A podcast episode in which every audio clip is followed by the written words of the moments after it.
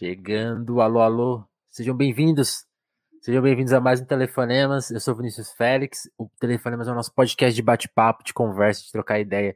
De trazer pessoas aqui pra gente conhecer elas, saber como elas falam, como elas pensam, como elas conversam, né? Como elas conversam com a gente, né? A gente tenta reproduzir a realidade sabendo que isso é completamente impossível. Se você não sabia disso, procure saber, procure saber disso. Tudo que você está lendo aí na internet é uma grande mentira. Sim.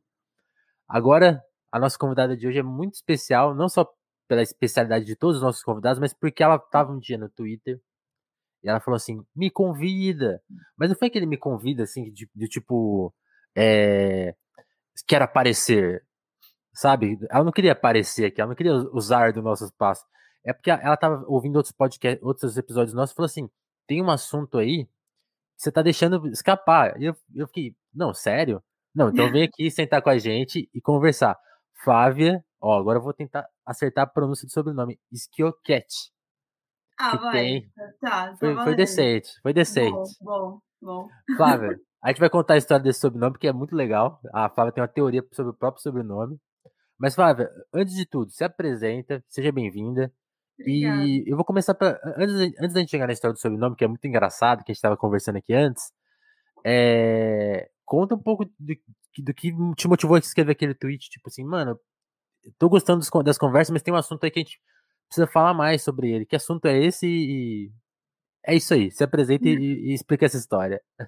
Ah, primeiro, porra, obrigada por ter me convidado depois de eu ter me convidado, porque você podia super dizer, claro, beleza, vamos marcar. Vamos marcar aí.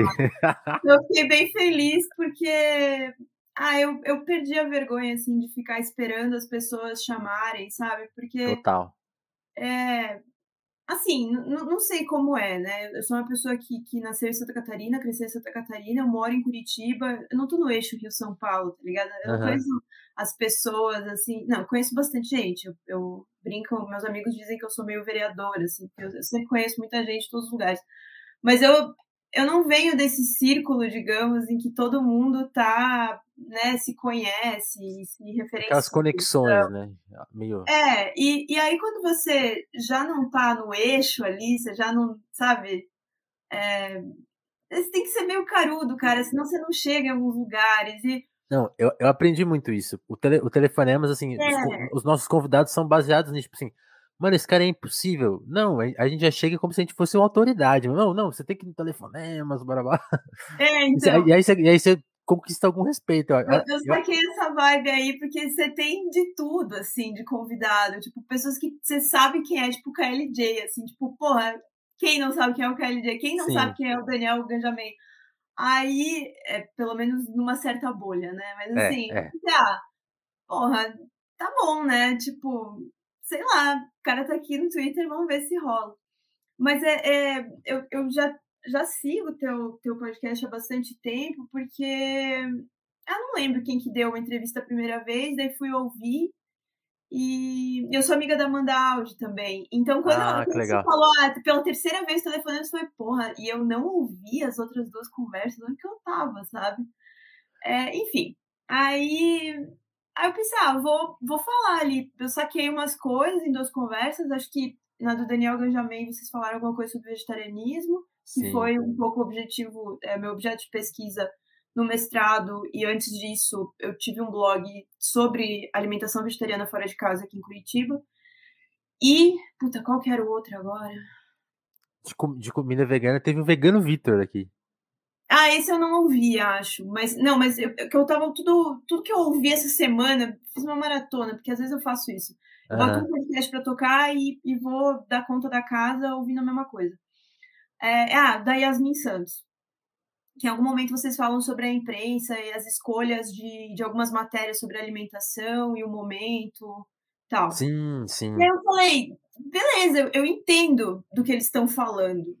Mas eles estão muito na superfície de uma parada que, tipo, existem outras pessoas que podem explicar sobre isso, por que certas Total. coisas acontecem, ou por que certas coisas são vistas de determinada maneira, dependendo do teu círculo, né, da tua formação, enfim. Muito bom. E aí era isso. Aí eu pensei, ah, porra, não tem ninguém falando. Não, a, a, todo mundo discute sobre isso no Twitter, sobre jornalismo gastronômico, como se entendesse muito, assim, como se tivesse uma. Ah, como se tivesse tipo uma visão de dentro, sabe? E as pessoas uhum. não têm, infelizmente não têm. É, e aí, eu tenho uma newsletter super recente, jovenzinha, que se chama Fogo Baixo. E eu estou preparando um texto para este mês. É, é uma newsletter que é uma vez por mês. Todo final de mês eu mando. É um, um bom ritmo. É, então, porra, vou ficar aqui produzindo coisa toda hora, não consigo nem produzir story, ainda não consegui produzir story falando que a gente tá em live, tá, tá aqui, daqui a pouco eu mando. É, vai ficar o link do YouTube, né?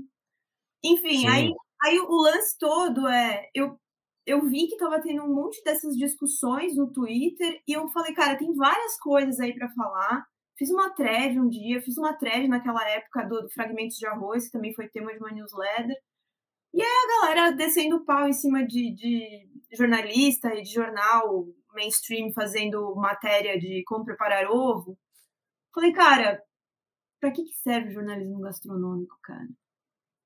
Aí eu peguei e liguei para um monte de gente, assim, gente que eu conhecia de nome, gente que eu escrevi, disse, estou escrevendo sobre isso, quero te entrevistar. Todos é, repórteres de gastronomia há algum tempo, que cobrem gastronomia há um tempo. Uhum. Falta uma entrevista para fechar esse texto. Nem comecei a escrever, eu não faço a menor ideia de, de como vai ser essa semana.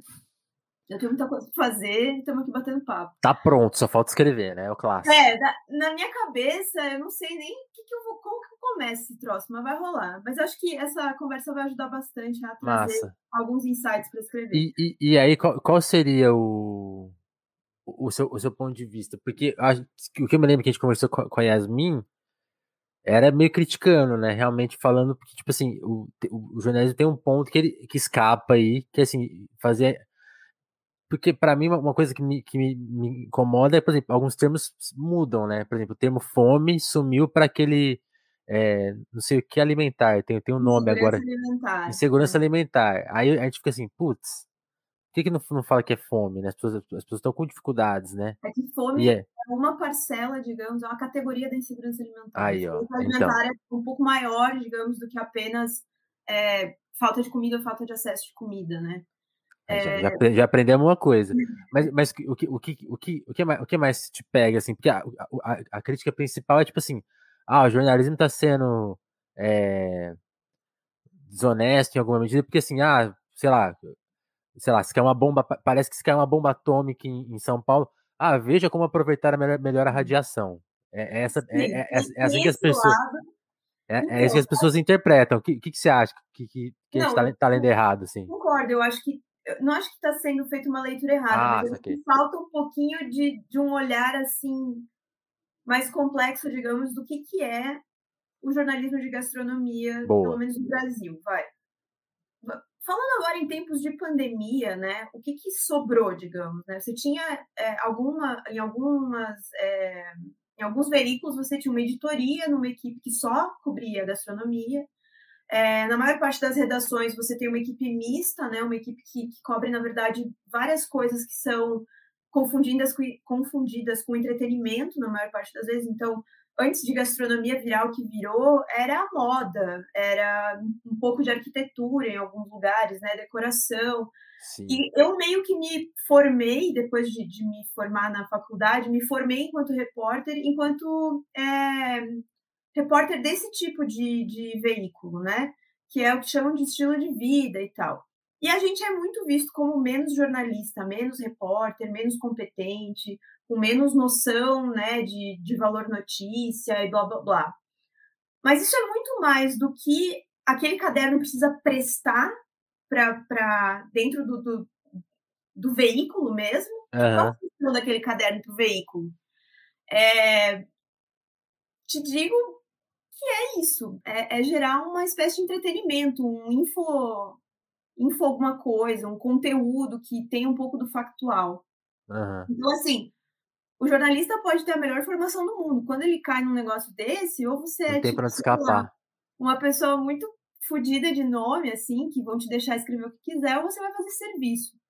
E aí eu acho que quando a gente está lendo essas matérias que a gente critica, a gente está lendo matéria de serviço, que é fácil de fazer, tipo, relativamente rápido no sentido de, de montar né, a pauta e, e, selecionar o que vai de informação, O que vai demorar é você verificar algumas coisas, tipo horário de funcionamento. Eu, eu até levantaria uma coisa. Essas matérias que a gente está falando sobre é, de questão alimentar, elas não são feitas por jornalistas de, de gastronomia, né? Eu imagino. Depende. Você, você acha que algumas são?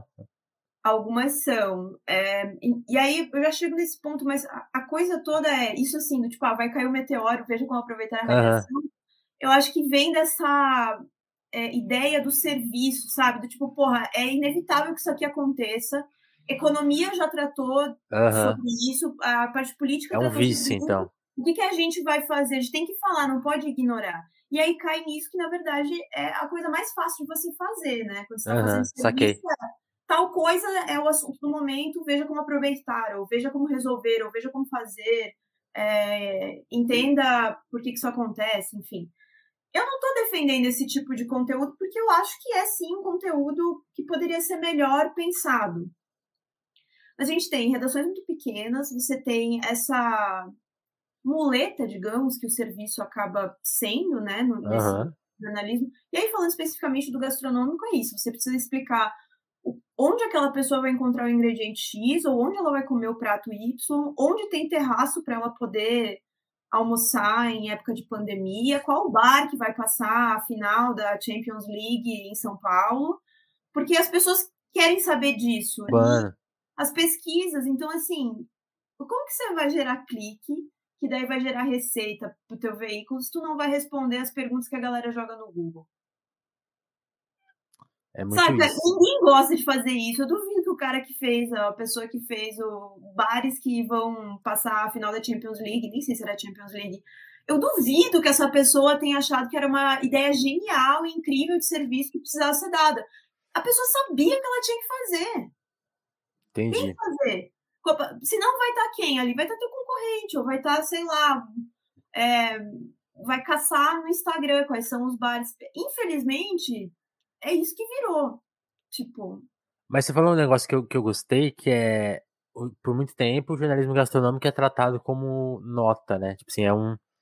É, é, é, é um, é um caderno que geralmente vende muito anúncio, né? Porque é. os restaurantes querem. Então, ele fica muito. Eh, geralmente ele tem uma grana, porque, tipo, sei lá, diferente do caderno cultural, que é, é geralmente é sempre o caderno mais quebrado, o, o gastronômico tem, tem esse nicho, né? Que é tipo assim, mano, sei lá, você vender matérias ou vender especiais que vão já saem comprados pelos anunciantes, porque todo mundo tem interesse, né, de divulgar ali a, Não o é seu um rolê. Rentável, assim. Talvez algumas coisas de arquitetura e decoração tenham mais dinheiro, porque tem mais? e tudo mais é. tem mais dinheiro.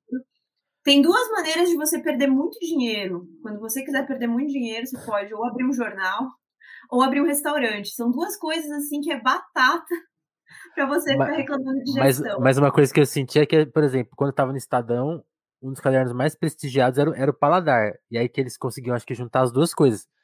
Tinha a questão comercial bem, né? Que, sei lá, ia, ia desembocar nessa moda que Sim. veio, sei lá, a partir do Masterchef. Tipo assim, os restaurantes viraram uma moda. Tipo assim, todo mundo Sim. quer ir, tal, tal, tal. E virou uma coisa televisiva de massa, né?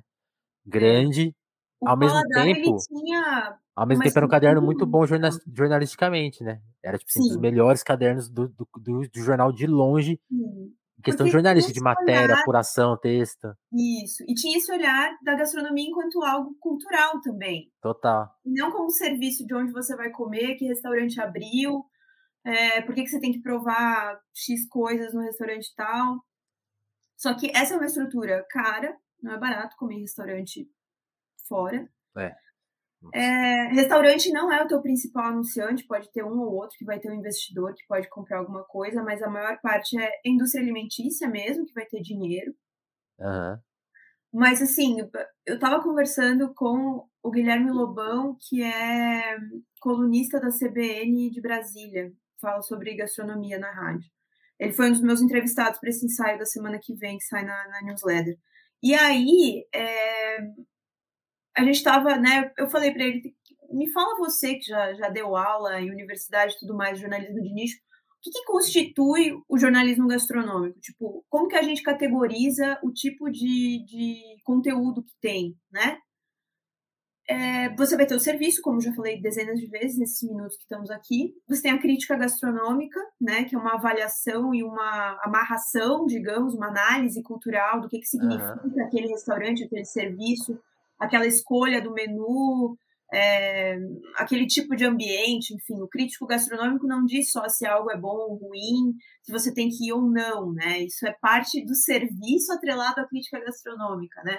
Mas principalmente ele vai saber te explicar por que, aquilo é relevante ou não, né? E a, o jornalismo, como a gente está acostumado a discutir, né? Com valor notícia, com uma noção do que, que é né, o teu universo macro, é, se você vai ter, então, algumas histórias, né? O que, que você vai trazer de dados, como que você amarra esse monte de informação e faz essa relação entre, entre é, unidades de informação e constrói um retrato, né? que é a reportagem, né? A reportagem ela está te trazendo às vezes coisas que você já sabe, mas ela está amarrando aquilo, apresentando para você de uma maneira a te explicar algo que, que talvez não, não as pessoas não, não intuiriam só lendo notícia, né? Ela faz uma, faz uma análise maior, dá um passo Junta umas coisas, é. Junta umas coisas, é. Então, é, o que, que a gente tem, assim, sobrando, né? No sentido de o que, que restou nas redações que você tem poucas pessoas, né? Por exemplo, o paladar não existe mais.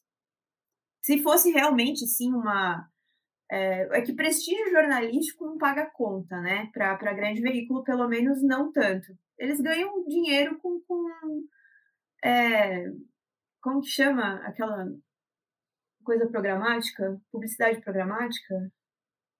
Esqueci os termos. Mas enfim. É, não, mas o, o dinheiro mudou nas é, redações. O dinheiro, a, a maneira como você capitaliza. Tem jornal que virou banco. É. Então, assim, você tem que gerar clique. Se você não gera clique, você vai perder alguém da sua editoria, vai ter que ser migrada para outra lá, que é onde está precisando de braço para fazer reportagem, para fazer que seja matéria, que seja para cozinhar release. A gente tem muita matéria agora em nas, nas editorias de gastronomia, a maior parte delas é release requentado, muito mal feito até, inclusive, tipo, que não dá tempo. Você tem que entrar com o quê? Três, quatro matérias novas com duas pessoas é, na é é... Isso, isso é uma coisa que eu defendo. Só, só vai mudar a hora que, que o jornalista falar, oh, então, acabou. Não, vai... que quer, quer mudar a estrutura, né? Enquanto Quando não mudar a estrutura, é isso aí. Essa. Inclusive as pessoas que estão fazendo um modelo de negócios e pensando no que, no que é relevante, Exatamente, né? É. Não adianta um veículo vir com uma nova proposta. Tem que mudar meio que tudo. E isso não muda simplesmente, tipo, a gente batendo o pé, sabe? Tem não. muita coisa para ser amarrada junto. Então, em alguns lugares você vai tentar vender alguns projetos, que daí sim vão juntar uma grana fodida, fazer um puta de um evento, ou um caderno especial, um anuário, não sei o quê, e com uma parte desse dinheiro você mantém a tua estrutura para fazer o teu dia a dia do site, é, porque agora tudo é site, né? Ou você vai para uma enveredar numa área que não vai dar dinheiro, mas você vai fazer o que você quer, que é uma parte independente. Aí você vai ter pouquíssimos leitores, porque a escala que você atinge é menor, Tipo, eu adoraria fazer um texto por semana na minha newsletter, mas nem fudendo que eu vou conseguir. Não tem como, porque... né? Porque mesmo que, que alguém me pagasse para fazer, o valor de uma matéria jornalística é muito baixo. Como é que eu vou pagar minhas contas, cara? Não tem como. E, e aí que eu queria. Faço, faço outras coisas daí para pagar as contas e faço ah. um ensaio do jeito que eu quero uma vez por mês, né? Então. Aí que, aí que eu queria entrar. Como, como que você na, na, você escreve desde 2013 sobre isso, né? 13, né? É. Por quais lugares você já passou? O que, que você já fez? E, e, e como está essa sua fase agora? De, de, de, por que, que você resolveu fazer a newsletter? Tipo assim, não, eu, eu quero escrever disso de, dessa forma, é, uhum. é, independente, né? Tipo assim, o que, que, que, você já viveu nessa área e como que você. Resumidamente, conta esses últimos 10 anos. tá talvez as pessoas fiquem até decepcionadas, né? Porque como estou aqui no, no cantinho, né, nesse, nessa perninha aqui do Brasil, não, não passei por, assim, ah, nossa, todos os veículos fodões de São Paulo, tá? Eu nunca morei em São Paulo. Tipo, não... Pra quê também, né? Né, eu adoraria ter ido morar em São Paulo, mas eu tentei 11 trainees na, na no ano seguinte que eu é, me formei. Eu passei para a segunda fase da Abril, mas nunca me chamaram, porque não tinha experiência fora do Brasil, tipo, falava um inglês Nossa. ok. É, sabe, você não. Sei lá, você, eu tinha lido os russos, mas e daí, saca? Você tem que ter muita coisa para ir para São Paulo. Você, você leu Dostoiévski, mas nunca foi para Moscou? Ah, não. É, umas paradas assim. Não leu no ah, original. Você fez algum intercâmbio? Não, não fiz intercâmbio. É, é, é o que eu falo, é, é difícil ser, ser pobre no Brasil. É, é bom tipo, é ser rico. Não, não deu, entendeu? Aí eu não fui para São Paulo. É, fiquei em Florianópolis um período e, e, e vim para Curitiba porque eu passei no treininho do GRPcom, ah. que é um grupo que tem a Gazeta do Povo, né? Isso era 2011 para 2012. E aí, assim, eu já tinha um blog de comida, chamava Tô Puta e Vou Cozinhar, em que eu fazia. Eu ia cozinhar alguma coisa, às vezes era alguma coisa que eu já tinha feito 300 vezes na minha vida, tipo, sei lá, mousse de maracujá da minha mãe. E aí eu postava a receita lá, uma foto tirada com a webcam da minha, do meu computador, porque os celulares não tinham é, câmera, pelo menos não os celulares que a gente podia pagar, né? Exatamente. Não tinha câmera em 2008, 2009, eu não tinha o celular não, do ano, eu tinha o celular é. 2006, tá ligado? As pessoas esquecem que, a, que, a, que uma das grandes revoluções que o Facebook fez foi permitir que postar foto digital em grande quantidade, porque as redes sociais antes do Facebook era assim, 10 fotos por dia, uma foto por dia na época do Fotolog, né? Tipo assim, Sim. foto era um era pior que vídeo na internet. É, o Twitter não tinha foto até o Facebook vir com isso, né? Tipo, é. eu tô no é. Twitter desde 2008, né? com algumas é, saí algumas vezes, 2008, 2009, não sei quando que. Quando começou? Começou. É por aí, 2010 no máximo, eu acho. É, aí, nessa época, então, eu tinha que tirar foto com a webcam, justamente também porque se eu tivesse uma câmera digital, eu ia ter que passar pro computador, não tinha como subir de outro jeito a foto. Tinha uma coisa podre, assim, saca? É, escrevia uns textos, estava sempre braba, assim, muito mal-humorada. É, e tive esse blog aí por, sei lá, uns sete anos. É, depois foi melhorando a qualidade da coisa. É, mas assim, então já escrevia de alguma maneira sobre comida, pelo menos tendo que exercitar essa explicação de receita e a origem de algumas coisas, ou enfim, tinha que exercitar, amalgamar algumas informações ali sobre comida, Nossa. sobre preparo e tal.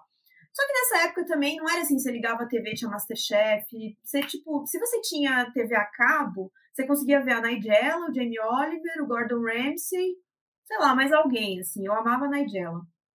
E aí eu pensava, meu, eu queria comer isso. Ou, sei lá, via alguma coisa na TV, tipo, de restaurante de São Paulo, não sei o quê. Porque também em Jaraguá do Sul, a minha cidade, tem... Hoje tem sushi, assim. tipo, quando eu morava lá, era adolescente, sei lá, a gente não sabia o que era. Várias coisas, assim. A gente sabia o que era comida italiana, porque macarrão com molho todo mundo faz e, sei lá, joelho de porco, assim. Nossa, isso é muito. Arroz e feijão. Isso eu nunca tinha pensado. Porque tem, tem uma. Nossa, agora eu quero saber mais disso. Porque tem uma coisa do Brasil que é assim. A gente imagina que o Brasil sempre foi meio que é hoje. Uhum. Cada, cada vez mais que eu escuto entrevistas de pessoas que viveram nos anos 60, 70, 80, a questão da desigualdade no Brasil ela era tão violenta, tão violenta, que, tipo assim, as experiências de, de interior do Brasil são de de, de, de uma de pessoas de uma pobreza mesmo que a gente tinha no nosso país que, que, que tem essa implicação. As pessoas não, não tinham acesso a restaurante, é, tipo, comida diferente, né? Não tinha, mal, mal tinha comida em casa. Aí, imagina. Aí hoje a gente vive num país que a desigualdade está crescendo, então estão tentando, tentando levar o país embora de novo. Mas assim, é louco isso que você falou, né?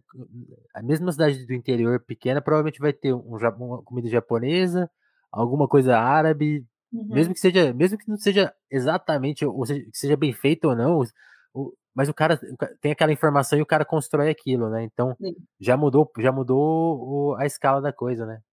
Cara, eu fui comer comida árabe a primeira vez na minha vida, sem contar o tabule que faziam no bandejão da UFSC, é, que eu não entendia o que era aquilo, porque era, na verdade era alface com um pouco daquele triguilho, um tomate e cebola. Eu não entendia aquilo. Tipo, quando eu fui comer um tabule de verdade, aqui em Curitiba já, eu já tinha, sei lá, 23 anos, entendeu?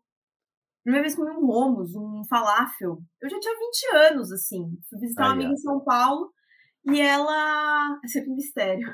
tabule de bandeja é um mistério mesmo. Então, assim, eu não entendi aquela salada assim, pra que, que fizeram isso? Tipo, nem é bom, sabe? Aquele troço do bandejão. Mas tinha várias coisas gostosas no bandejão, gostava bastante. É, enfim, me alimentei muito em bandejão. Mas enfim, aí eu, eu, quando eu vim pra cá, sei lá, ah, vamos, vamos naquele bar ali comer esfirra. Deu pra que comer esfirra, cara? Vem em todo lugar, porque conhecer aquela esfirra de padaria.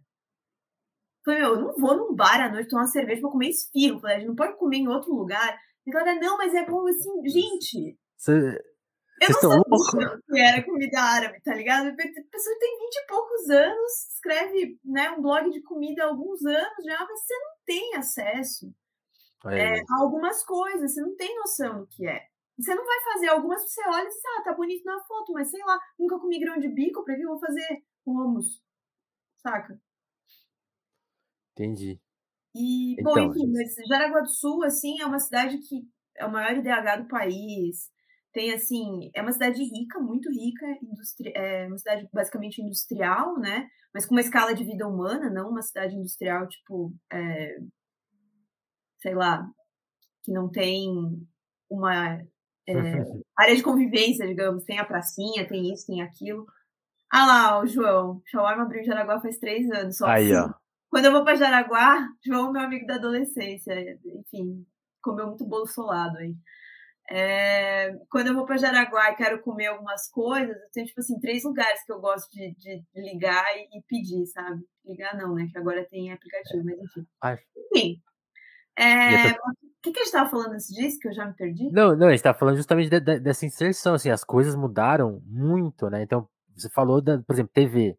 Na TV, culinária tinha nos programas, sei lá, da, da Ana Maria, Sim. a Claudete, depois que escalou com o Masterchef, para tipo, isso aqui é uma coisa é. Né? Tipo assim, e, e, e, inclusive depois aí elas foram revalorizadas, né? Porque era tipo um programa de mãe.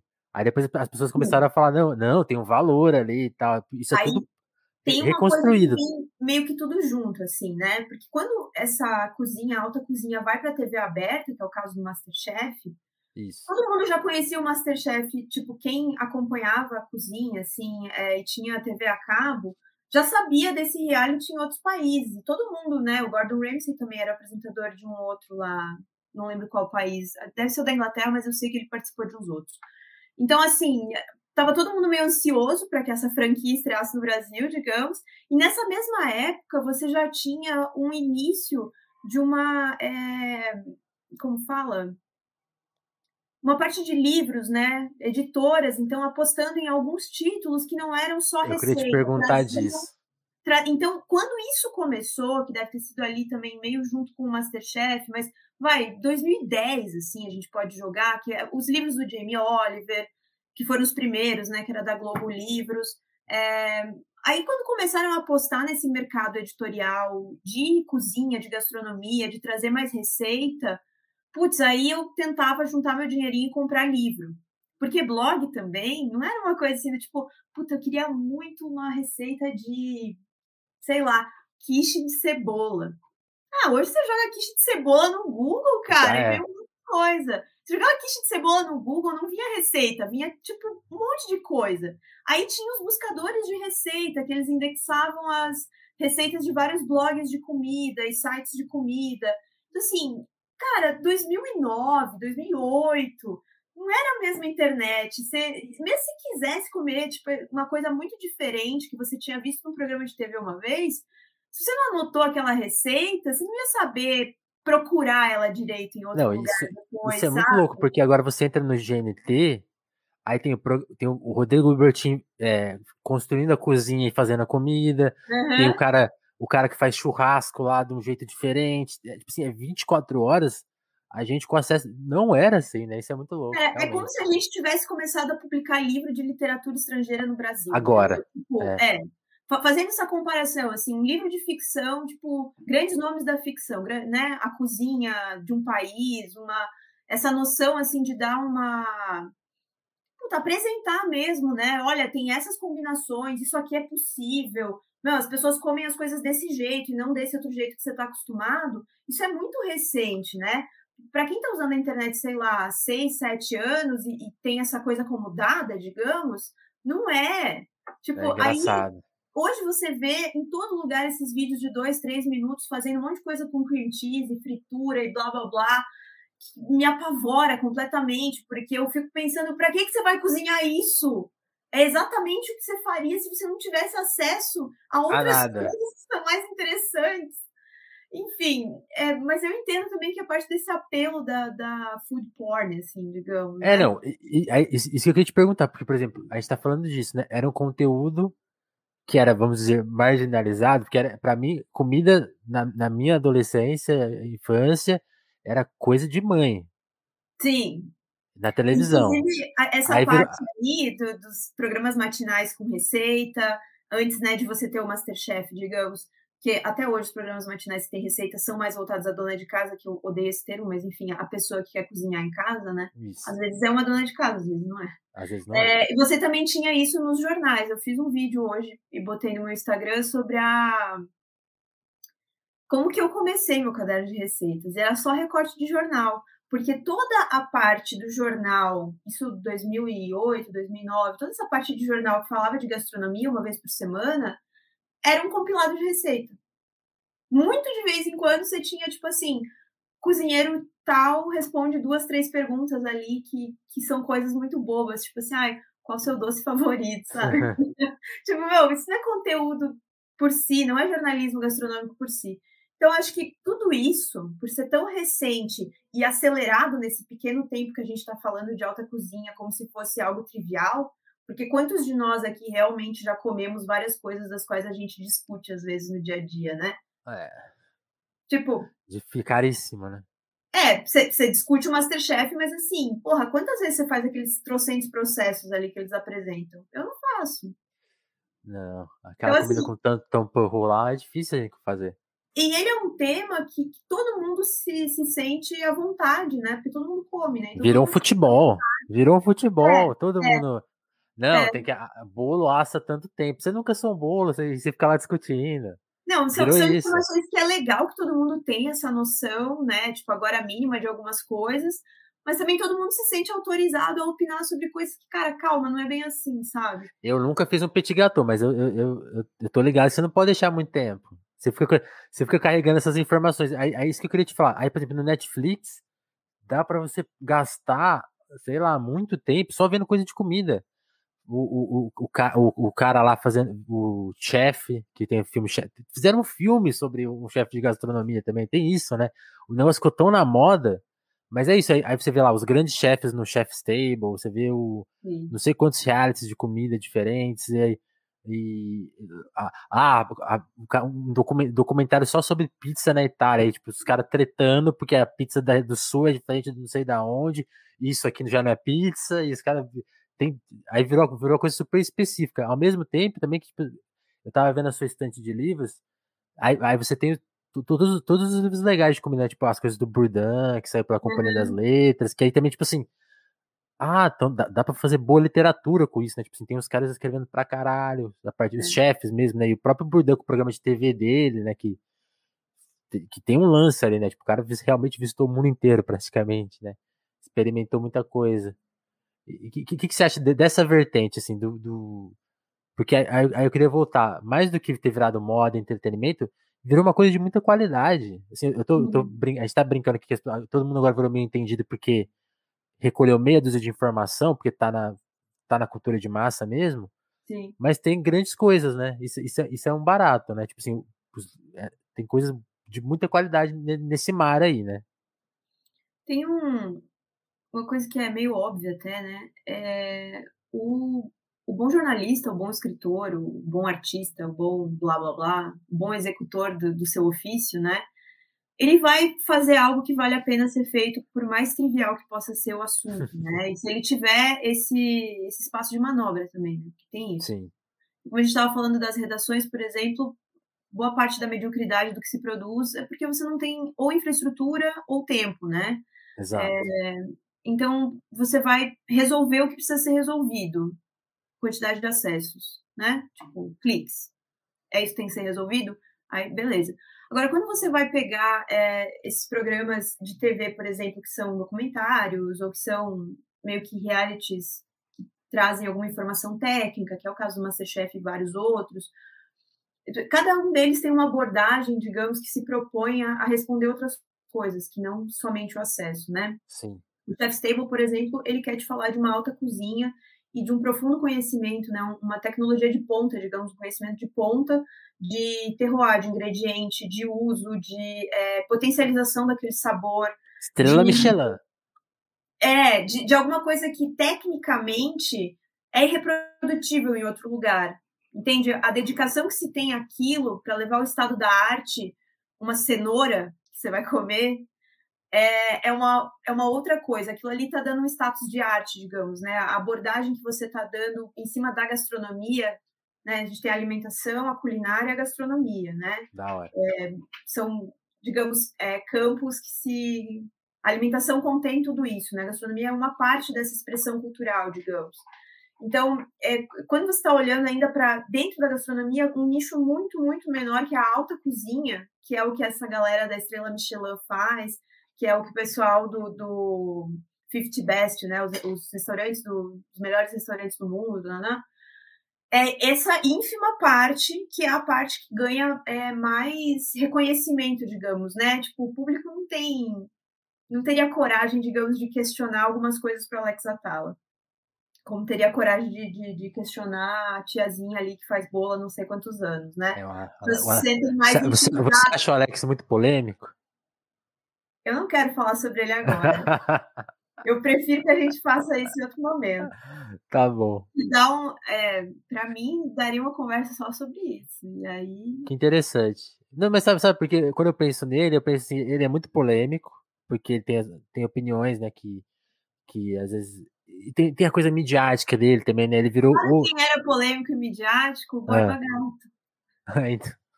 Caraca. Então, se a gente for falar de bandeirantes aqui. Putz... É, mas, mas é, porque é engraçado, assim, mesmo ele sendo essa figura polêmica, e, e por exemplo, eu nem tenho esse conhecimento pra fazer essa crítica que você fez, mas, por exemplo, uma vez ele falou uma coisa que eu acho que eu achei decente, assim, que era tipo assim, a alta gastronomia é um pastel bem feito na feira. Aí eu fico pensando nisso também, assim, mas, mas, mas continuei, te cortei. É, eu acho que. Cara, Ó. acho que minha airfryer chegou. Eu vou precisar de um minuto só pra dizer que Não, vai lá, vai lá. No podcast a gente edita ou não essa parte? Será que não? Vou editar não, hein? Vou ficar aqui conversando com o chat. E se você tá ouvindo a versão podcast, esse é o momento assim de a gente pausar um pouco e pensar. Será que a gente conhece mesmo as coisas que a gente tá consumindo na internet?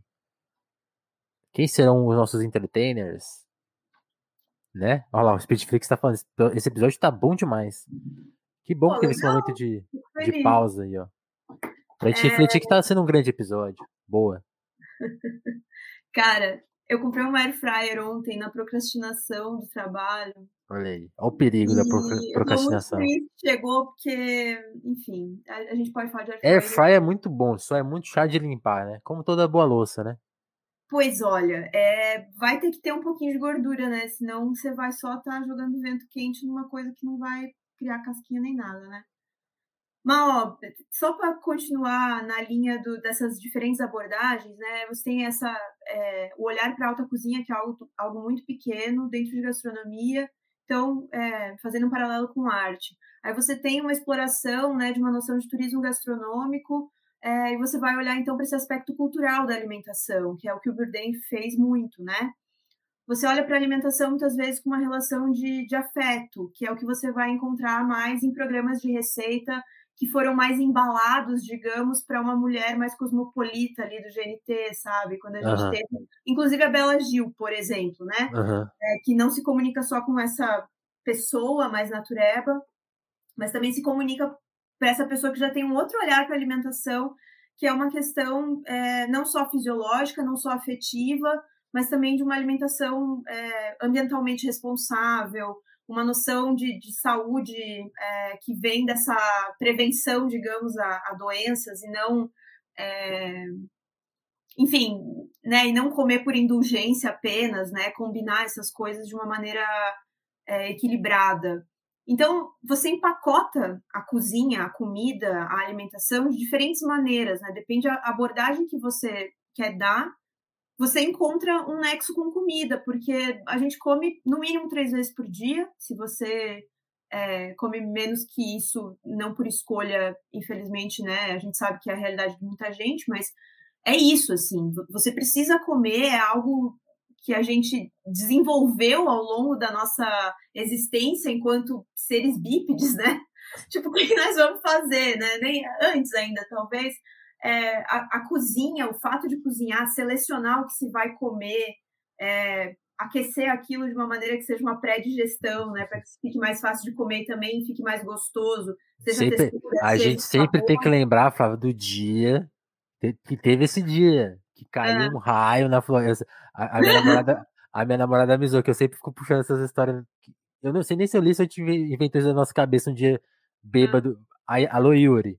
Mas teve o dia que caiu um raio na floresta, matou umas vaquinhas e alguém meteu a mão na vaca e viu que a carne assada lá, queimada do. Falou, nossa, isso aqui é bom, hein? E inventaram churrasco nesse dia aí. Cara, eu gosto muito dessa mitologia da comida, porque eu dei, eu dei um curso recentemente, chama Como Escrever sobre Comida, teve duas turmas. E aí, a mitologia da comida, nesse sentido, assim, dessas é, curiosidades, ou ah, dizem que tal coisa surgiu porque blá blá blá e ninguém sabe. É, o exemplo que deram foi o Strogonoff, né? Tipo, ah, tem, sei lá, umas duas, três versões, assim, de qual seria, qual seria a origem e você não tem como provar que uma daquelas é a verdadeira. E eu falei, cara, isso rende alguma coisa, né? Da gente falar dessa, dessa mitologia da comida. Nada é comprovado, porque todas as variáveis são possíveis, né? Tipo, dos erros uhum. e acertos.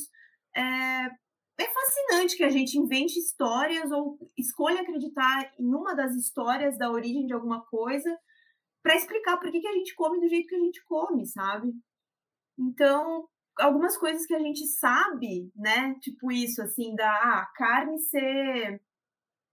Imagina quantas pessoas morreram até Pois é. Uma maniçoba precisa no fogo. Até as, é, cogumelo, é, então, cara. Por exemplo, comer cogumelo caia duro no chão, certo, com a metade do chapéu na mão, assim.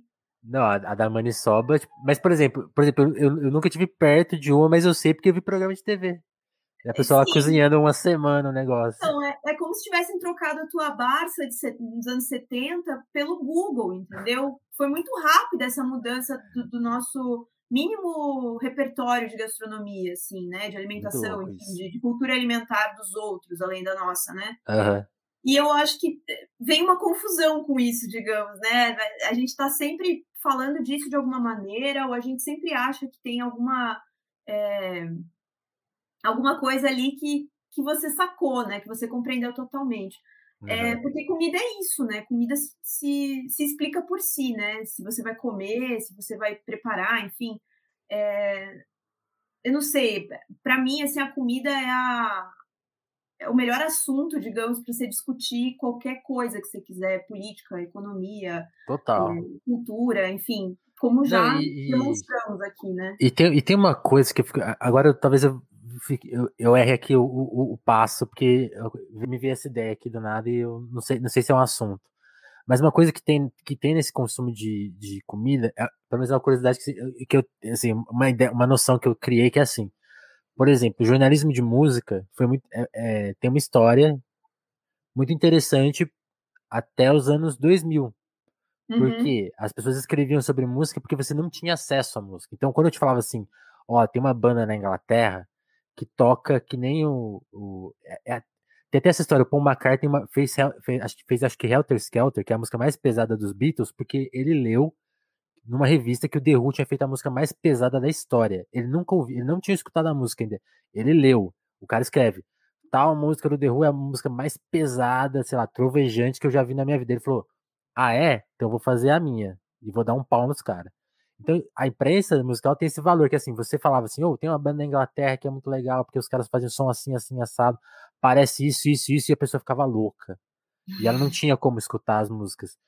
E aí o jornalismo musical desvaloriza, justamente na época que você tem acesso, eu aqui no Spotify, uh, tananã, já tô, tô vendo banda, uma banda da Inglaterra que, que nem na Inglaterra estão escutando, porque tem 20 caras ouvindo em Manchester, e as 20 tem como fazer isso. Então, o, o jornalismo musical faz assim, ó, Vai embora.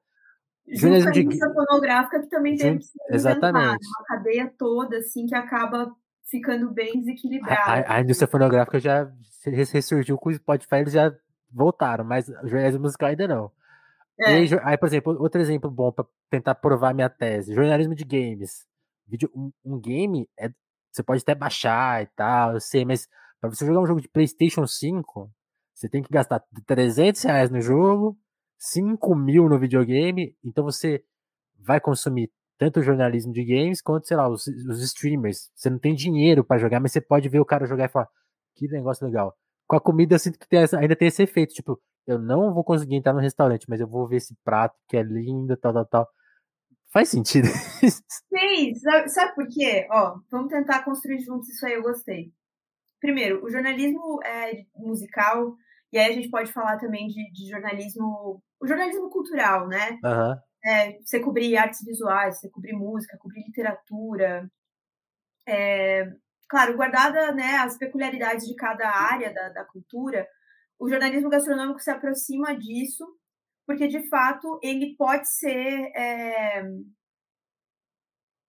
analisado, digamos, e apresentado diante de uma de um contexto assim, né, que, que explica alguma coisa daquela sociedade, né? Aquela produção tem algo a dizer ou reflete alguma coisa do que está acontecendo num grupo maior de pessoas. Uhum.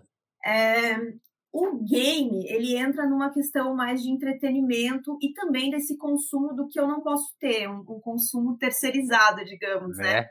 Que eu acho que daí é a parte mais que trata de alta cozinha de fato, que vai falar desses restaurantes que são super caros e que vai te explicar como que se chegou aquilo, né? Porque aquilo é, é quase uma extração ou uma concentração de conhecimento levado ao último que não é algo que você vai fazer para comer no dia a dia, né? Então, vai te explicar alguma coisa, uma transformação físico-química que acontece em algum preparo X, é, de uma combinação de técnicas que o chefe do restaurante tal faz, ou uma extração de tal e tal coisa, de um ingrediente super raro que pode ser servido em tal época, em tal lugar, e, e tem essa e essa nota que é interessante. Eu acho que o que está mais próximo nesse momento do jornalismo gastronômico desse jornalismo musical antigo é a questão dos vinhos. Quando você está falando de vinhos, tem essa. Você não bebeu o vinho, mas você quer saber se você quer comprar essa garrafa, ou se você vai encomendar esse vinil lá nos uhum. anos 70, né? Então, esse, esse jornalismo de, de que vai Claro, se você for fazer reportagens, você não necessariamente vai estar falando da bebida, né? Você pode estar falando da cadeia de produção, pode estar falando de agricultura, pode estar falando de é, novos cultivos, né? Novas cultivares de, de uva que vão gerar outros tipos de vinho, uma nova tecnologia para extrair o vinho, enfim. Tem uma infinidade de coisas que a gente pode falar, além de quais as notas que tem naquela garrafa, né? Ou qual terroir daquele vinho, né? Ou o que, que o enólogo é, quis expressar naquela garrafa. Você entende que a gente pode uhum. sair do mundinho alta cozinha para falar de alguma coisa que vai lidar com agricultura, que em determinado momento vai Saquei. ser ou política pública ou vai ser sobre economia. E em grande medida, tudo isso é cultura de alguma maneira, né?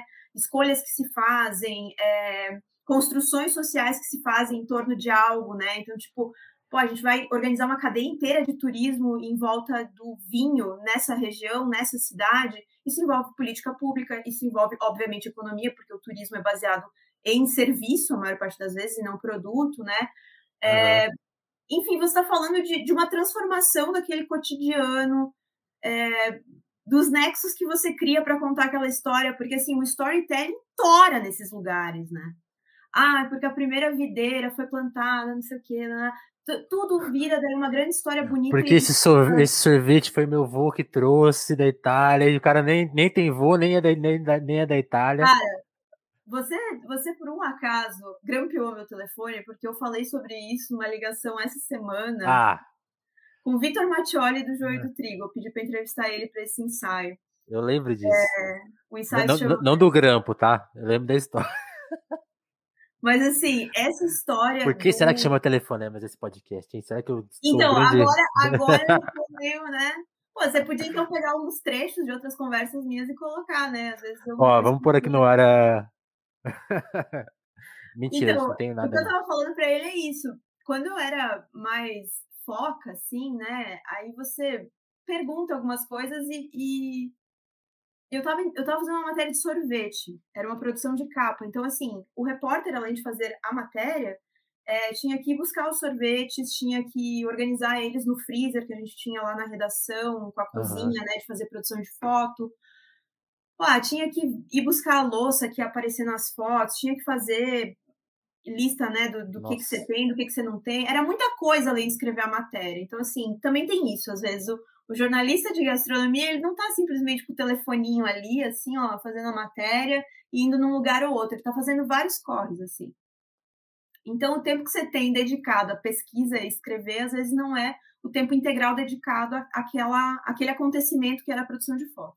Enfim, eu estava é, é, entrevistando um cara de uma marca famosa de sorvete aí que tem um ursinho numa scooter, ou sei lá, numa motinho. Coisa mais linda, ursinho. E eu tinha, assim, um ano e pouquinho, talvez nem um ano direito de, de experiência no jornal mesmo, né? Uhum. E aí o cara me disse que o, o é, ele tinha feito essa empresa para retomar essa história do vô dele que tinha vindo da Itália e fazia gelato. E não é verdade. Só que isso era uma partezinha da frase, assim. Era, era um assim, ah, e fulano que blá blá blá, é, que fez em homenagem ao seu vô nananã, e daí continuava a frase com outra coisa. Não ia perder nada tirar aquilo ali. Mas a revista já tinha sido publicada, a gente só tirou da versão do site, e eu fiquei furiosa, mas eu fiquei furiosa. E aí, depois daquele dia, eu não acredito em mais ninguém. A pessoa me fala que a receita da avó. É mentira! Eu duvido que a sua avó fazia X coisa aí. Traz a sua avó aqui. Eu, eu quero, quero um vídeo dela. dela. Eu quero testemunho de mais duas pessoas. Mentira, não, né? Algumas mas, coisas que a gente mas sabe essa, que essa história, essa, essa, história, essa história polemizou na época que você fez a matéria? Foi por causa da matéria ou, ou não tem nada a ver? Eu descobri porque eu tinha lido uma materinha, tipo, da meio e mensagem, que isso, era uma matéria sobre storytelling. Isso. E aí, foi aí que o nosso mundo caiu. Eu, acho que eu lembro dessa matéria. E isso já tinha, já fazia alguns meses já. Não foi uma coisa, tipo, logo depois, entendeu? Ah, saquei. E aí eu vi isso daí eu fiquei muito brava. Eu pensei, meu, será que eu coloquei isso? Eu não lembrava mais, né? E daí fui ver e tinha, tipo, esse aposto na frase, entendeu? Aí eu tirei, enfim, fiquei furiosa. É, não, não, isso, isso faz muito parte, porque é, é, o que você falou, tem todas as dificuldades de uma apuração, e tipo assim, o dono de um estabelecimento não é um político, sabe? Tipo assim, a gente tem uma. A gente parte de uma boa fé com o que a pessoa está nos contando, diferente, né? Então, tipo assim, se, se, eu, tô, se eu tô entrevistando um político e ele fala, ele fala, não, porque esse dinheiro tá indo para tal coisa, eu tenho que necessariamente verificar que aquele dinheiro tá caindo lá. Agora, quando o cara te conta a história, ô, nossa, a receita que é da minha avó, é, é outra proporção. Você fala, não, com certeza, é porque ninguém mentiria. Só que a gente descobriu que não é bem assim. Né? Nossa, bicho, mas assim, e que tem uma romantização também de falar do produtor, de falar do ingrediente, de falar do terroir, de coisas que, tipo, eu entendo a valorização que tem. Mas a gente não pode reproduzir isso, cara. Isso, isso é uma coisa que, tipo, que agora me veio essa. Eu tava vendo TV esses dias e me veio uma propaganda de frango de uma marca aí. E aí, assim, criado na fazenda, orgânico, se alimenta bem. Aí eu fiquei pensando assim, quem me garante? Tipo, é, é, esse, papo ele tá tão presente na, coisa que ele já foi absorvido pela propaganda, tipo assim, não, esse franguinho industrializado que você comeu a vida inteira, agora ele é orgânico. Agora ele é bem criado, agora ele é mais gordinho porque não sei o que, não sei o que. Se você Será for ver mesmo? o texto, é, faz sentido que ele realmente tenha é assim, a carne está cara hoje por outros motivos, né? Uhum. Mas se a gente fosse pegar a carne é, e colocar ela no. precificar ela sem as isenções fiscais, sem essa questão de, de ligada a gente ter muita terra esse desmatamento e a grilagem, tudo que a gente pode é, problematizar aqui, se você só pensar no que, que consiste você alimentar um animal até ele chegar num ponto em que ele já está é, com bastante músculo, carne, né, que ele está substancioso para ser morto. E depois de morto, ele vai ser seccionado, ele vai ser embalado e levado para algum lugar. Obviamente, isso é um ingrediente muito caro. É muito mais caro. Sempre vai ser. Do que você plantar algo e daí beneficiar, tipo, debulhando ali o o, as vagens de feijão, ou sei lá, colhendo as espigas de milho. É uma cadeia mais curta, é uma cadeia uhum. com menos riscos, né? Biológicos mesmo, sanitários. É, é algo que tem uma. Um, é possível você estocar por mais tempo. Cara, aí tem N coisa. Então, carne é sim uma coisa cara. Tipo, é, não, tô, não tô defendendo que ela seja cara. Eu estou querendo dizer que ela dá muito trabalho, o custo dela de produção é realmente sempre vai ser alto. E aí, se você vai ter isenção fiscal, se você vai ter subsídio, se você vai ter qualquer outra coisa para deixar ela é, mais acessível à população, aí é política, né? é outra coisa. É. Eu estou querendo dizer que, per si, né, a, a carne não pode, nunca vai ser algo é, trivial, banal, barato, sim, que não sim. dá trabalho. Dá muito trabalho, tipo, né? É, mesma coisa qualquer outra coisa, tipo, é, pegar ovos, né, tirar leite, tudo isso é uma cadeia muito maior. O tempo que você tem para essas coisas todas acontecerem, você tem uma vaca que nasceu, Não. até conseguir produzir leite, você tirar o leite, você e ter a tem... cadeia de beneficiamento do leite, o leite chegar em você, sempre vai ser algo caro, sempre. E que tem, e, e, e tem... Sim, e que tem tudo a ver com, as, com, a, com a estrutura das cidades, né? Que, que, é uma coisa que o jornalismo gastronômico dá conta de contar pra gente, que é aquela coisa, pô, a cidade a, a, cada vez mais longe do campo, vai ficar cada vez mais inacessível as comidas e cada vez a qualidade delas vai piorar, né? Ou, ou a qualidade não necessariamente piora, mas é, você tem que ter uma adaptação de levar essa comida para que né? ela seja um pouquinho mais, não, né, um pouquinho menos perecível na cidade, por N motivos. E daí, enfim, dava para falar de refrigeração e os caralho. É, e aí, por isso também, né, se não me engano, tem uma matéria sobre a, a invenção do supermercado, né? No joio e no é. trigo. Eu acho que tem um episódio do Prato Cheio. Eu, eu acho eles, assim, impecáveis em cobrir a alimentação no Brasil, porque eles têm daí esse viés de, de economia, no sentido de como que isso é um, um... Uma perversão. É, como que isso virou, né? Como que o agronegócio consegue ser tão importante economicamente e mudar a regra de tudo, né? Todo o jogo muda a regra de tudo na, na indústria alimentícia. Enfim, e daí tem fala sobre a invenção do supermercado e como essas cadeias foram mudando para abastecer o supermercado e não para abastecer o açougue, a verdureira, a frutaria, os secos molhados. Que aí você tinha uma logística muito diferente. Agora você tem uma mesma logística, digamos, você, você tem que. É, tudo isso vai ter que caber no sistema supermercado. Sim, né? Sim. Então, é, as cidades é elas trazem é. várias implicações para a comida, né? Total, que é aquela coisa onde você vai encontrar coisa fresca. Né? É. Realmente que, uhum. quebra a perna de quem. Ah, ah até tem. Ah, tem, tem coisa orgânica na sua cidade? Tem, mas é, é um cara longe da sua casa. Então vamos no supermercado mesmo. É. é então, tem a todas essas, essas, coisas. Tem um, todo um, né? Aqui em Curitiba a gente tem muita oferta, assim, de verdade. Tem. É, Podia ter mais? Podia, mas aí acho que depende de outras coisas. Mas eu queria só responder essa tua pergunta do frango aí, é. criado, solto. E aqui o Vinícius falou a linha bio da Sadia.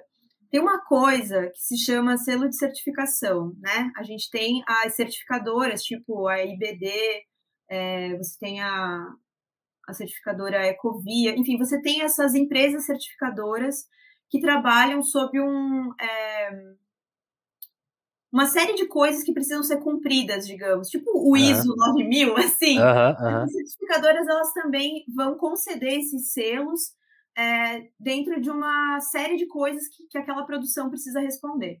Então, quando a gente fala, por exemplo, que o frango é criado solto, não significa que ele pode entrar.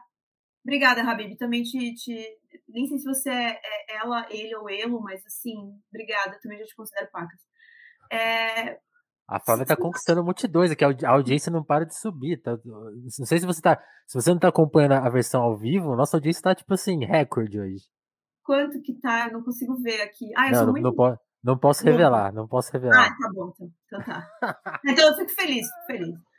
É, cara, então assim, se você tem é, é, essa é, essas diretrizes todas cumpridas, né, você ganha esse selo. Então, quando você tem, por exemplo, um frango que diz, disse, né, o selo está certificando ali que ele foi, tem o abate humanitário, acho que chama. É... E se você procurar certificadoras, você vai ver tipo um milhão de certificadoras aí que existem. A mais famosa no Brasil é a IBD, ou IDB, não vou lembrar agora, que é a que tem o selinho do orgânico, sabe? Que todo mundo conhece esse selinho do orgânico. Essa é, é, é pela IBD.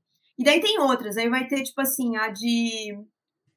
Esse do criado solto e mais não sei o que, faz parte de uma que é tipo cultura, é, cultivo humanizado, não é cultivo, é outra coisa, tipo, pecuária humanizada, alguma coisa assim. Não significa uhum. que o frango está vivendo assim na selva ou enfim num bosquezinho lindo. Significa que tem um período do dia, a maior parte do período do dia ele está solto, né? Mas você continua tendo eles, digamos, numa granja, mas é uma granja que tem muito menos frangos por metro quadrado. Ele não tem uma alimentação, geralmente está tudo no mesmo pacote da certificadora, tá? Ele não tem uma alimentação que é estritamente em ração, ele vai ter uma parte que vão ser é, cereais, grama, enfim, outras coisas. Ele vai ter um período grande do dia, ou pelo menos um período considerável do dia, que ele pode sair desse é, lugar fechado, desse galpão, para ir a, até a terra, ciscar na terra, que isso é importante para eles afiarem as unhas, né, da uhum. parte do pezinho. E eles não vão ter o bico cortado, por exemplo, porque o estresse de ficar preso é menor sabe, ainda é uma agroindústria, mas é uma agroindústria menos cuzona, digamos. Saquei. Ainda é uma escala industrial de produção de carne, mas ela é uma escala de produção de carne que, pelo menos, é, o estresse causado aos bichos é menor. Nunca vai ser zero estresse. A minha gata, minhas duas gatas que moram comigo têm estresse porque elas têm que obedecer e comer quando eu quero que elas comam e eu preciso dar remédio na goela, enfim o estresse existe, entende? Mas é um estresse menor, digamos. Saquei, saquei. A esses bichos dessas certificações. E por isso que é muito mais caro. Se você for ver, tipo, sei lá, o peito de frango de granja normal não tá barato, mas o, o orgânico tá bem mais caro. Ou, enfim, o, o, humanizado, não sei o que lá. Então é isso, assim. Existe um storytelling bem grande, mas parte Mas tem uma parte real, certo. É, é, é, possível de você verificar, entendeu? Você consegue entender exatamente por que está sendo dito aquilo. E aí vai de, né, de você ler de um jeito entender, né, que ah, isso aqui é propaganda, isso aqui é informação. Isso aqui é informação, sim, sim. Aí, aí a gente tava falando de ó, o Erasto tá aí, o Erasto sabe tudo de terra, de de, de Massa. De papo, acho que ele que me ensinou muito essa coisa da, da distância, da cidade e tal. A, a, gente, a gente tá aprendendo aqui tanto, eu aprendo tanto telefones que eu já nem sei de onde que veio tal, tal conhecimento, assim, mas o, Eras me ensinou muito sobre terra e tal, e, e da importância disso. Então, se eu, se eu, usei alguma coisa que talvez tenha vindo dele. Se não veio, também tudo certo. É, mas a gente estava falando do supermercado, de uma certa perversão que vem do, do agronegócio também. Aí a gente está falando também de muito storytelling, propaganda e comunicação de, de comida e tal. E você estudou a, a coisa do vegetariana, né? Aí uma coisa que eu queria tentar fazer duas perguntas em uma. Né? Como que você acha que esse assunto especificamente é tratado na mídia em geral? E o que, que, você acha dessa, dessa forma de tratar a alimentação? Porque a gente está falando aqui, nessa maior de papo, a gente já falou muito da. que eu acredito que é o bom jornalismo de comida. Então, que vai falar de política, que vai falar de, como, como, que esse, esse ingrediente chegou até aqui, sei lá, ou até, sei lá, porque, porque tem aquela frase de por que, que, sabe, por que, que a gente não janta mais junto? Por que, que a gente pede iFood? Tem, tem, tem um jornalismo que trata disso. Sim. Mas também tem uma, uma parte de comunicação que eu não sei nem quem faz exatamente, não sei se dá para chamar de imprensa, se é, se é alguma, algum outro campo, que trata a, a comida já com uma certa culpa, né? Então, tipo assim, se alimente desta forma, é, com tais, tais, tais coisas, ou, ou, ou aquela coisa já mais de influencers de de fitness. Então o cara vai comer por, porções, taranã, taranã, e aí vai. Porque, porque aí essas pessoas trabalham muito com a coisa da culpa. Eu nem sei se é, você pode falar muito sobre isso, sim, mas eu fiquei pensando nisso. Tem, onde você quer chegar. Ah. Tem esse outro jeito de falar de comida que eu, que eu acho meio esquisito. Assim. Você, você ah. identifica isso ou eu tô viajando? Não, super. É, principalmente para falar de vegetarianismo. Eu tive um blog, a primeira pergunta que você fez eu ainda não respondi. Eu falei do meu primeiro blog, que era o Tô Puto e Vou Cozinhar. eu tô tentando falei... uma hora que ela conte a história dela, gente. Ela não eu conta. falei alguma coisa sobre. Fui repórter de gastronomia, mas assim, se perdeu aqui no ar. Eu abro muitos parênteses. Telefonemas é isso. Não, telefonemas é, é isso. É isso. Acho que a gente pode fazer um spin-off chamado Linhas Cruzadas. É, que daí a gente vai, né, quando a gente vai agregando esse monte de coisas, você já não sabe onde você tá. Enfim, é, eu fui repórter do, da revista Bom Gourmet, que é da Gazeta do Povo, né? Uhum. Por bastante tempo, assim. Pelo menos seis anos eu fui repórter de lá e o resto eu, eu fui trabalhando em outras áreas ali de estilo de vida e comportamento, digamos, que são sempre esses suplementos dominicais, né? Que é, tem essa visão da a leitora, né? A gente está sempre é, tendo em mente que o nosso interlocutor, né, vai ser do sexo feminino, vai ser aí jovem, né, assim, até uns 35 anos, 40 anos, é, está ligada, né, em, em, algumas novidades, assim, do mundo que é considerado feminino e pra, por muitos é considerado fútil, né? Então, a comida geralmente vem atrelada ou à dieta ou alguma tendência. A moda vem atrelada ou alguma tendência ou algum bom uso dela para melhorar coisa X ou Y no seu corpo. Essa utilidade, né, que a gente vai dar para algumas coisas de expressão, porque comida é expressão, roupa é expressão, enfim. A gente vai ai, tirar um pouco, simplificar ela para ser consumida, digamos, por uma maior parte de pessoas. E aí a comida, quando vem, principalmente falar de vegetarianismo, e aí todo mundo já gruda, todas as outras coisas que se tira alguma coisa da alimentação, as pessoas já grudam no mesmo pacote, né? Uhum. Ah, então você é vegetariano, você é vegana, ah, mas isso aqui é sem glúten, ah, olha só, esse aqui não tem é, açúcar. Então, a primeira coisa que as pessoas pensam é unir tudo isso sob o, o, o termo saudável, né? Fitness. Fitness, agora é fitness, né? Mas antes era saudável. Então, você falar de uma alimentação saudável, assim, é, as pessoas vão achar que é isso, que é sem glúten, que é sem carne, que é sem blá blá blá blá. Assim, longe de mim querer aqui definir o que seria uma alimentação saudável, né? Muita gente já fez isso com bastante propriedade eu acho que o Guia Alimentar para a População Brasileira é esse exemplo, né? Tipo, vamos seguir aquelas diretrizes e, e a gente estará é, me, com mais... Me conta mais, não sei o que, é isso. Que, que, que guia é esse? O, o Guia Alimentar para a População Brasileira é um documento feito é, pelo Ministério da Saúde, acho que é. O nosso último foi um, um estudo. Eu, eu posso estar falando bobagem agora, mas depois, ah, eu dou uma linkada ali. Mas é, é pela USP, ao departamento lá de, de ciências da alimentação e saúde, nanã, que desenvolveu, digamos, essa. É um documento que diz assim, tipo, se você se alimentar dessa maneira, é uma maneira saudável. Que é também uma certo. política pública para prevenção de saúde, é, de problemas de saúde que são evitáveis, né? Tipo diabetes, obesidade e tudo mais. Então faz parte de um pacote muito maior, né? Então, enfim, dê um Google aí, caso vocês não saibam. Desculpa não saber explicar de um jeito mais inteligível, assim, ficou meio. Não, não. Mas é isso aí. É, é, um, é um documento do governo mesmo, que deve ter sido de 2012, não sei. Já tem uns anos Bons aí. Tempos. E tem um grande, é, e tem uma grande pressão, né, principalmente da indústria alimentícia de, de ultraprocessados, né, e não só de beneficiamento de comida, para que se tire algumas coisas, né? O termo ultraprocessado, inclusive, foi cunhado pelo professor de nutrição que desenvolveu que é o Carlos Monteiro, se não me engano, que desenvolveu esse trabalho aí e contou com daí vários mestrandos e doutorandos, né, que contribuíram para a construção desse documento. Então, beleza, vamos, vamos usar isso como um guia, porque ele é realmente um bom guia, né? Então, essas diretrizes aí desse alimento Nossa. mais próximo do natural, do in natura. Gostei disso, né? Porque criar um termo que, que ajuda a politizar pega, o né? assunto, né? Tipo assim, é. mano, isso aqui é. O cara foi lá e fez, então parabéns para ele. Não, é fuderoso, cara, mas enfim. É, então, assim, essa alimentação saudável que é conectada com esse, essa privação de algumas coisas, né? Todo mundo vai acabar ligando sempre a uma dieta, né? Então, uhum. saudável é você escolher muito bem o que você vai comer no sentido de selecionar grupos de, aliment é, de alimentos e outras coisas, a ponto de você, é, magicamente, digamos, ter uma alimentação saudável que vai te deixar magra, bonita e dentro dos padrões, né?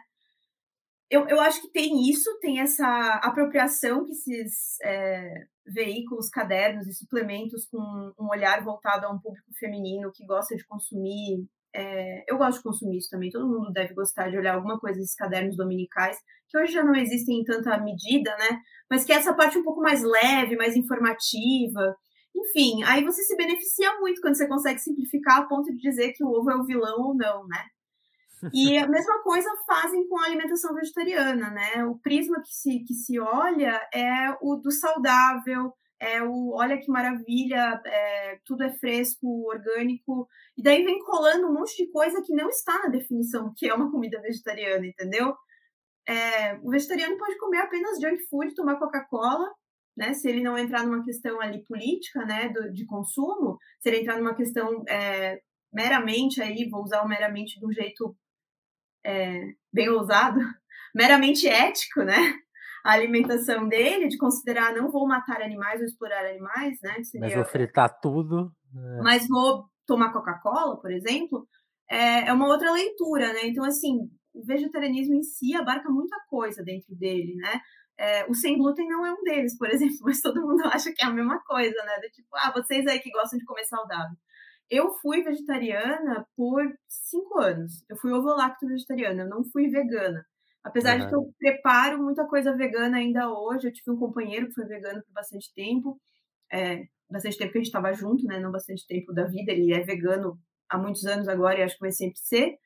Então, é, a alimentação vegana, ela tem algumas coisas que você precisa entender um pouco melhor para poder se alimentar direito, né? Porque a partir do momento que você tira carne, por exemplo, que é sim uma boa fonte de proteína e é uma fonte de vitamina B12, que é um pouco mais difícil de você é, conseguir de outras fontes, assim, num volume adequado. Uhum.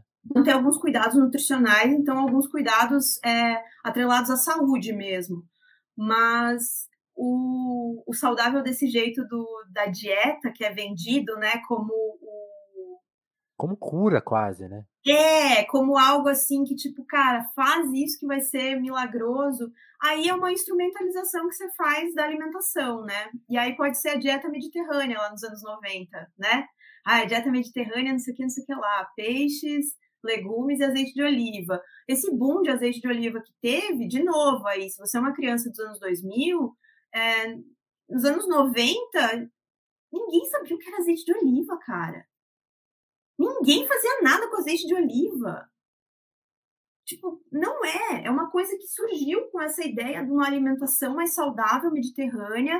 Começou a ter um acesso um pouco maior depois, obviamente depois do Collor, né? Porque a maior parte desse azeite ainda hoje é, é estrangeiro, não é daqui. A gente tem uma produção de azeite de oliva, mas ela é muito, muito pequena e muito cara, né? Não é igual, tipo, sei lá, pegar um azeite de oliva da Grécia, da Itália, da Espanha, é, de Portugal, que tem olivais antiguíssimos, assim, né? Então, é, obviamente é um produto caro por ser importado, mas também não era um produto assim de gôndola que você dizia, putz, acabou o azeite de oliva. Cara, era óleo de soja. Você não temperava nada com azeite salada, você comia com vinagre, sei lá. Então, assim, tem umas coisas que as pessoas acham que estão dadas numa noção de, de saúde, uma noção de alimento básico, né? um ingrediente básico, por mais que ele seja caro, mas eu considero hoje, eu não conheço uma pessoa que não tem azeite de oliva em casa. Tipo, é difícil, assim. Pode ser que a pessoa, então, é, tenha um outro estilo de cozinha, mas é muito difícil que ela não tenha tido em algum momento essa, essa coisa como se fosse básico, assim, uma coisa que você tem na dispensa. E não é. É, não, as coisas realmente não estão dadas, né? O que, o que para pegar outro exemplo aí, o que, que é a cerveja artesanal, né? Para mim, a cerveja artesanal tem tudo a ver com a ascensão de consumo do Brasil. Tipo assim, não, agora o brasileiro está gastando tanto que tem, tem uma cerveja até mais requintada do que aquela que você toma, né? Virou uma coisa Sim. também. Então, então, tanto as importadas quanto as, de criar uma indústria nacional mesmo possível, que até. A possibilidade Depois... de você fazer cerveja também é, também. é uma coisa muito caseira, né? Tipo, uhum. as pessoas fazem cerveja em casa por alguma tradição, às vezes familiar, né? Tipo, alemães, assim, que costumavam fazer. E aí, a parte de, de maquinário, né? Não era barata. Como que você vai é, escalar essa produção se você não tem maquinário? Então, tem meio que tudo junto, assim. Não, não foi apenas assim, ah, e se a gente inventasse agora de vender umas cervejas melhores? Isso já era algo que era um produto importado, assim como várias outras coisas que eram produtos importados, que a gente conseguiu ter uma produção nacional, mesmo que ínfima. Um exemplo é o azeite de oliva. Mas a cerveja, por exemplo, é, era algo que a gente simplesmente não tinha o maquinário, mas tinha o conhecimento, né? E tinha o uhum. um interesse. Então, são possibilidades que se abrem, digamos, para você conseguir é, colocar isso no mercado formal, porque o mercado informal já existia. Ah, isso você pode falar aí desde, sei lá, conservas e queijos, por exemplo, que é uma coisa que Colono sempre fez, né? É, e sempre vendeu entre si. Como que você vai adaptar essa produção para uma produção de mercado formal? É, aí o maquinário é um pouquinho mais fácil. Então, tudo isso, de alguma maneira, a gente já sabia fazer. Outras pessoas se interessaram por fazer também, tipo cerveja, sei lá. Pode ter muita gente no Sudeste que não, não tem tanto contato com a cultura alemã de colono mesmo, assim. Uhum. Toda vez que eu falar cultura alemã ou cultura italiana, eu tô falando de colono, tá? Porque eu sou colona e eu tenho lugar de fala para falar de colono.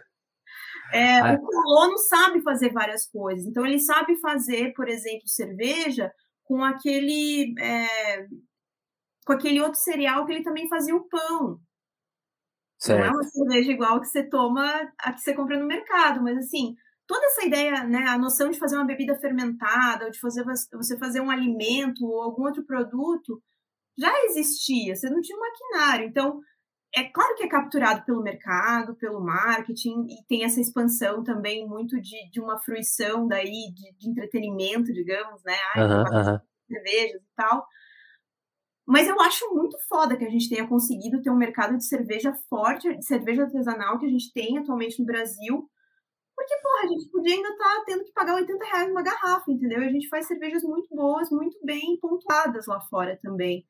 Então, isso para mim é um bom exemplo de como a gourmetização, digamos, acabou conseguindo tirar de uma informalidade e de uma dificuldade que você tinha de apresentar esse produto para outras pessoas, sabe? Claro que nem toda marca de cerveja artesanal boa tem que ter uma tradição na família, não é isso que eu estou querendo dizer.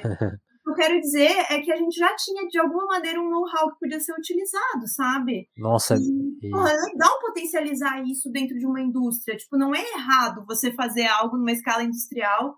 É, é errado se você, sei lá, pisar nos outros, fazer algumas cagadas, enfim, poluir um rio com os dejetos do, da indústria, mas existe aí um meio termo, sabe? Uhum, uhum.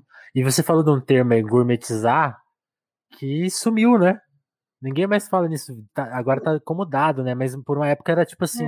É. é, é era, era assim como humoristas tinham que responder qual que é o limite do humor, pessoas, pessoas ligadas à, à cozinha, à gastronomia, tinham que falar o que, que você acha do mercado gourmet, né? Porque era, foi uma coisa que. Você sabe explicar é. o que, que foi esse fenômeno? Tem uma classificação do gourmet, é, acho que dentro da, da linha de bebidas. Hamburguerias gourmet, não sei, era uma onda, né? Foi uma onda. Foi puxado da indústria também. Porque, por exemplo, café, vamos pegar o café. Hum. O café ali, né, Brasil, maior produtor de café, nananã, é uma pessoa está perguntando do cartaz, prometo responder depois dessa, fala. é, eu tô, eu tô guardando essa também.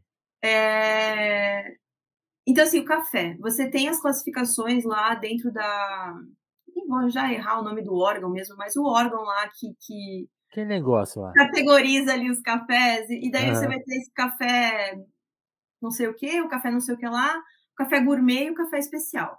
Né? Esses dois últimos, digamos, é o degrauzinho acima, assim, dos os melhores, né? Porque o gourmet, por definição, seria o que tem um ingrediente selecionado, uma boa técnica, né, para trazer o melhor daquilo, a melhor expressão daquele ingrediente, né? Então, quando a gente vê assim, tipo, a hamburgueria gourmet, que se falava muito mais antes, essa pessoa estava querendo dizer, por exemplo, que ela fazia o hambúrguer lá, que ela escolhia os cortes de carne e, fazia lá. Ou pelo menos ela quer dar a ideia de que é isso, né? É, Aí você vai ver um puta bagulho congelado. É, é. Daí aquele 1,90, né? Tipo, aquele troço. É, assim, ó, brigadeiro gourmet. Também, queria dizer que a pessoa estava usando, sei lá, uma barra de chocolate 100%, é, sei lá, 80% cacau ou um cacau de origem ao invés de um achocolatado naquele brigadeiro. Certo. Era isso que significava, digamos, essa era a ideia, né? Uhum. Só que aí, a partir do momento que você tem. É, porque é fácil de reproduzir, né? Esse tipo de, de de coisa, assim, a, atualmente. Posso falar que o Telefonemas é um podcast gourmet. Porque é, ele é feito todo com preparo especial. É, então, quando você tem esse, esse uso do gourmet daí por estabelecimentos, né? Não por uma classificação da indústria, que daí tem outras, é, outras coisas que precisam estar ali, né? Check, assim. É... Acho que não. Acho que é, é tipo assim, uma associação do café não sei o, o que lá. O Speedflix levantou a possibilidade de ser o Senar, Serviço Nacional de Aprendizagem Rural. Eu acho que eles têm é, uns cursos de formação e outras coisas, mas quem, quem montou a categorização acho que foi outro dessa questão do gourmet especial. Mas enfim, é, é isso, assim, seria essa a. Esse seria o significado do gourmet, né? Você ter, então, um ingrediente que tem, de fato, uma origem ou uma explicação do porquê que é aquele não o outro, é, que ele se, se diferencia dos demais por algumas características organolépticas, né? Ah, porque o aroma é muito mais intenso, porque é, ele é muito mais saboroso, né? No sentido de, de vai trazer mais complexidade. Para falar aí de café e cacau, por exemplo, que são dois, é, duas commodities, né? Que hoje a gente tem um mercado especial que daí já não entra nessa. Eles deixam de ser commodity para virar um produto de exportação fino, né? Certo. É. Era certo. isso que você tinha perguntado, né? E eu acho que assim, foi esvaziada pelo marketing, assim como sustentabilidade foi, assim como é, o que a gente falou antes do criado solto, do não sei é, o que, né? Ultimamente, é, sim, o, o, que a gente vê é essa parte. Aí, ó, agora, agora chegou a Associação Isso, Brasileira da Indústria. Muito obrigada, Associação Brasileira da Indústria de Café. É a BIC que fez essa classificação é, aí. Eu tava, eu tava, chegou uma mensagem aqui, eu me eu dei uma distraída porque eu tava tô resolvendo um negócio aqui ao mesmo tempo, é multitask aqui. Multitask, isso aí. E, mas agora a outra pergunta que a gente estava devendo era o, esse poema que está aí atrás de você, não está claro até que a noite caia. Tão, curio, tão curiosos para saber o ja, Jaut. O que significa é, isso aí? É poesia, é um não é? Cartaz de uma exposição que eu fui, eu não vou lembrar o nome da. da Juliana Stein, está escrito ali embaixo. Ali, Essa artista, ela tinha feito uma instalação com várias coisas escritas em neon e também umas formas malucas assim. Ela tinha vários trabalhos interessantes e um deles era tipo um cartaz, ela também fazia uns cartazões gigantes assim, com algumas coisas, ou jogo de palavras, ou coisas assim. E esse era o último folheto que tinha lá, que daí você desdobrava e fazia esse cartaz. A parte de trás é o folheto do museu explicando a, a exposição. É, e daí eu trouxe, né? Consegui esse último aí. Eu acho que tinha outros também na, na exposição. Aí eu trouxe, eu tenho, eu tenho várias coisas aqui de, de exposição Vai, tá ou de amigos. É, Tem um Rolling Stones ali, ó. É, esse aqui é um curso de uma amiga minha que chama Maria Mion, de degustação de cafés. Chama Sinto Muito.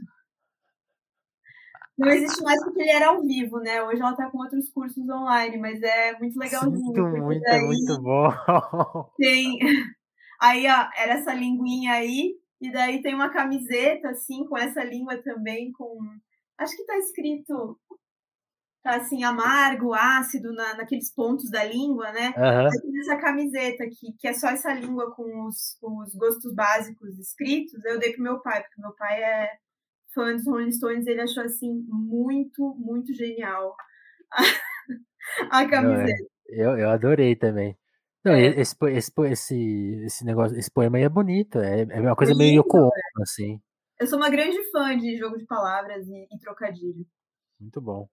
Outra coisa que a gente está devendo é a pergunta, né? Assim, assim como tá, eu estou tentando te convencer a contar da sua carreira e você fica mandando ah. outros, outros papos, mas a, a, a, gente também prometeu uma coisa que era a história do seu sobrenome.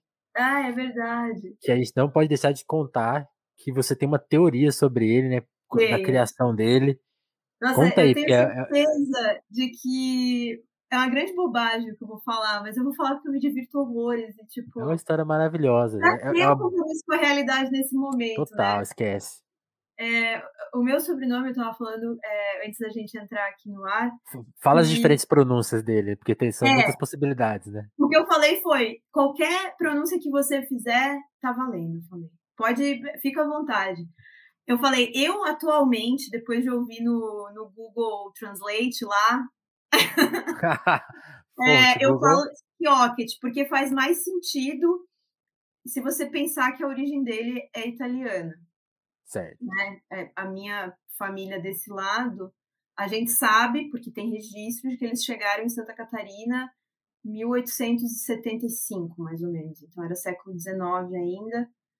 É, a gente não trabalhou em lavoura de café, a gente foi para o sul, de, ali, né, para o sul aqui, foi para Santa Catarina é, para comprar terra mesmo. Tinha terra uhum. para vender, que era isso, né? Ter um, uma noção ali de unidade. Então, assim como tem o meu sobrenome com essa grafia, tem vários outros na cidade, na região, inclusive aqui em Curitiba também tem. Daí é com dois T's ou com dois C's no início, ou dois C's no, no CH do final.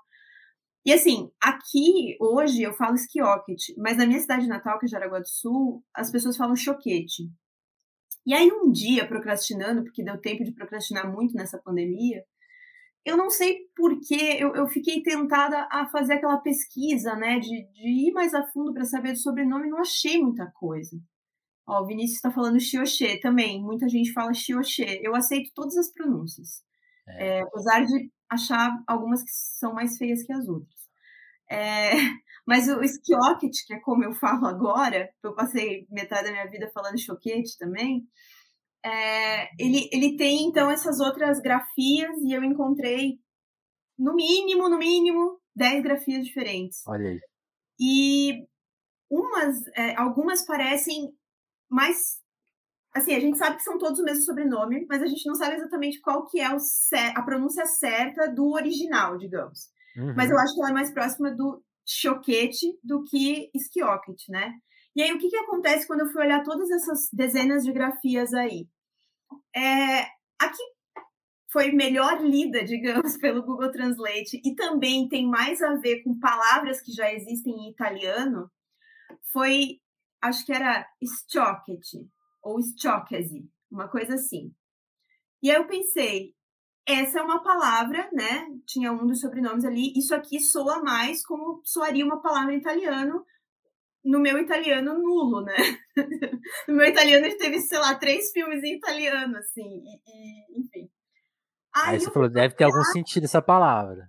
Aí eu fui procurar alguma palavra que se parecia com aquele sobrenome que era Stiocket, então, Stiocket. E o Google Translate me disse que são os tolos, os bobos. É o plural de bobo. Fools. e aí, pra quem tá acompanhando em inglês aí. Eu achei incrível e eu quero muito, e eu acredito agora, e eu tenho feito essa é, propaganda dessa minha teoria. Meu pai achou um pouco ruim, mas eu gostei.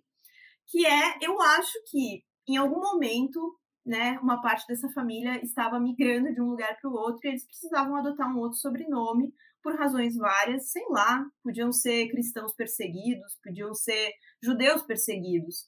Não sei, a gente não sabe, não tem registro, né? Uhum. Eu quero acreditar que foi uma migração, não importa qual foi a motivação, e que adotou-se esse nome porque a família era muito boba, assim, muito palhaça, de não se levar tão a sério. E, e eu gosto, gosto que, que signifique bobos. Que tem o seu, o seu avô, que é, era o Hilário? Meu, meu avô, por parte de pai, né, que eu chamo de nono, que já morreu, é, o nome dele era Hilário, então isso reforça a tese. E o meu pai é um grande fã de trocadilhos, e eu sou uma pessoa que gosta de jogo de palavras, então eu acho que super significa bobos. Então, está no sangue. bobos, é, e é uma coisa hereditária, assim, a gente não consegue é, parar de fazer piadas e tudo mais, assim, é, acho que é uma doença. A Alexa está falando aqui, sim, eu procurei. É, a Alexa falou: acontece que tem muitas grafias diferentes para alguns sobrenomes uhum. Os cartórios registravam errado e eu ia passando para frente. Sim, porque também, foda-se, tá vindo um monte de gente, tipo, fala logo teu nome, Giuseppe, aí. Aí escreve qualquer jeito e foda-se. É, tipo, ali a, a fila tava corrida ali no dia, né? É. E Imagina, sim, chega eu 400 pessoas. Em, eu procurei em dois, é, dois ou três sites, assim, de que mapeia né, as famílias pelo mundo, e aí o, o, mais próximo que eu achei foi esse parecido com a grafia de Os Bobos, por isso que eu adotei essa teoria. Muito bom. E... Ah, e é isso, cara. Não, tem, não tem outro sobrenome para usar. Eu poderia usar outro sobrenome, mas eu não tenho, então eu uso esse mesmo. É, que você sofreu com bullying, né? Tinha essa parte da história, você batia em meninos. É, eu, eu é, aí falava choquete, né? E daí as pessoas. É, coisa que criança gosta de fazer, né, para adolescente, é ficar rimando, né? E daí rimavam com várias coisas e uma vez rimaram com boquete, assim. Aí eu fiquei muito brava. Eu também tinha acabado de saber o que significava isso. E também não foi por muito tempo, assim, porque eu batia muito nas pessoas. Aí você já, já resolveu essa eu história. Né? Realmente né? era. Eu fui uma pré-adolescente violenta, assim. mas não me. Não, não, eu não me arrependo, era isso que eu falei. Ah, sim. Eu boa. orgulho, mas assim, não me arrependo, sabe? Não. Acho que talvez teria sido mais merda esse período se eu não tivesse. Nossa, total. É, recorrido à violência, assim. A violência às vezes salva um pouco a, a saúde mental do adolescente. Aí, ó, aí, ó. Aí, ó, o recado.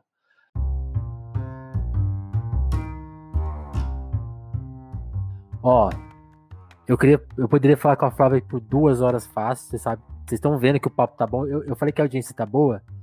Tem, é. Sei lá, tem umas 30 pessoas vendo, quase 30 pessoas, 27 aqui agora vendo a gente. O chat tá super movimentado até. Peço desculpas aqui, eu não fiquei interagindo muito porque eu tava focado aqui na entrevista, senão eu perco completamente o norte. Mas eu tava lendo as mensagens, vocês foram muito legais aqui com, durante o papo todo, acrescentando coisas, observando coisas, muito legal. Eu tenho um compromisso agora às 18, então eu vou ter que encerrar a entrevista. Mas a Flávia já fica convidadíssima aí para um próximo papo. Se a gente quiser fazer, criar um podcast da Flávia, a gente já financia ela aí, vamos dar um jeito. ah, ela, então Sucesso ó, total. Assine fala, minha fala. newsletter. Isso, faz a, faz a divulgação, fala. A minha newsletter é flaviskiocket.substack.com. O nome da newsletter é Fogo Baixo. E eu tô no Instagram como flavia.skiocket. E eu tô com um curso aberto de escrita gastronômica, chama Clube da Escrita Gastronômica. Tá eu, vou colocar, eu vou colocar aqui no chat, também na descrição do podcast, o Linktree. Ah, boa. Flávia que tem tudo. Tem tudo lá. Isso.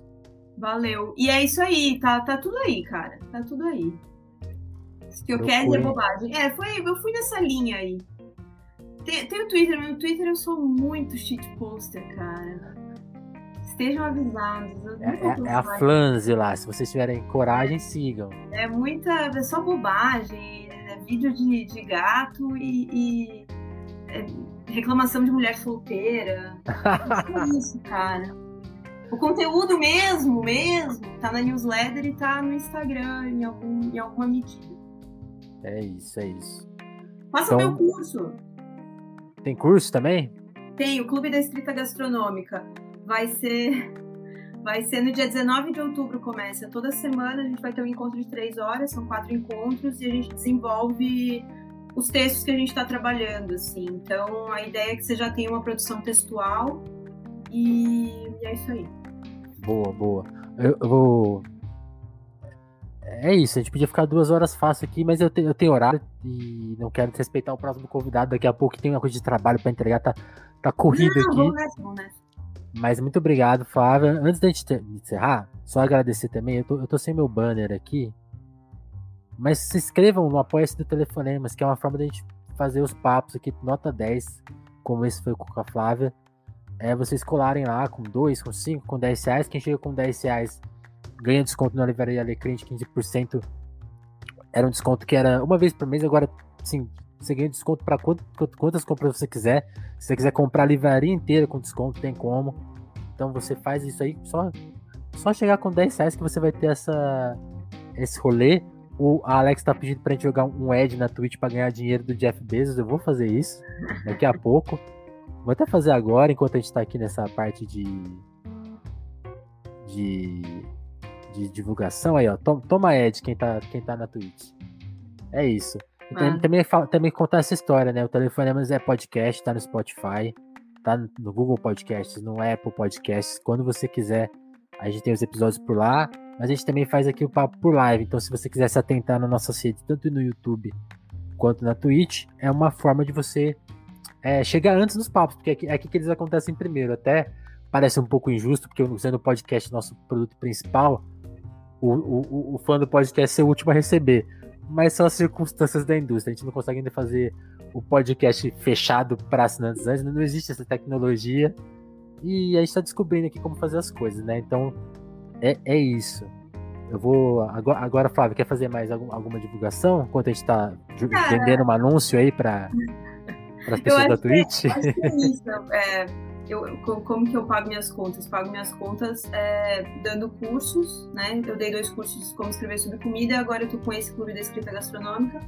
E eu tô, é, faço umas revisões e faço coisas pequenas, assim, que, que ajudam a pagar a conta. Então, ano que vem vou começar a ter post pago para ter, ter, a parte de, de post especial para assinantes pagos da, da newsletter.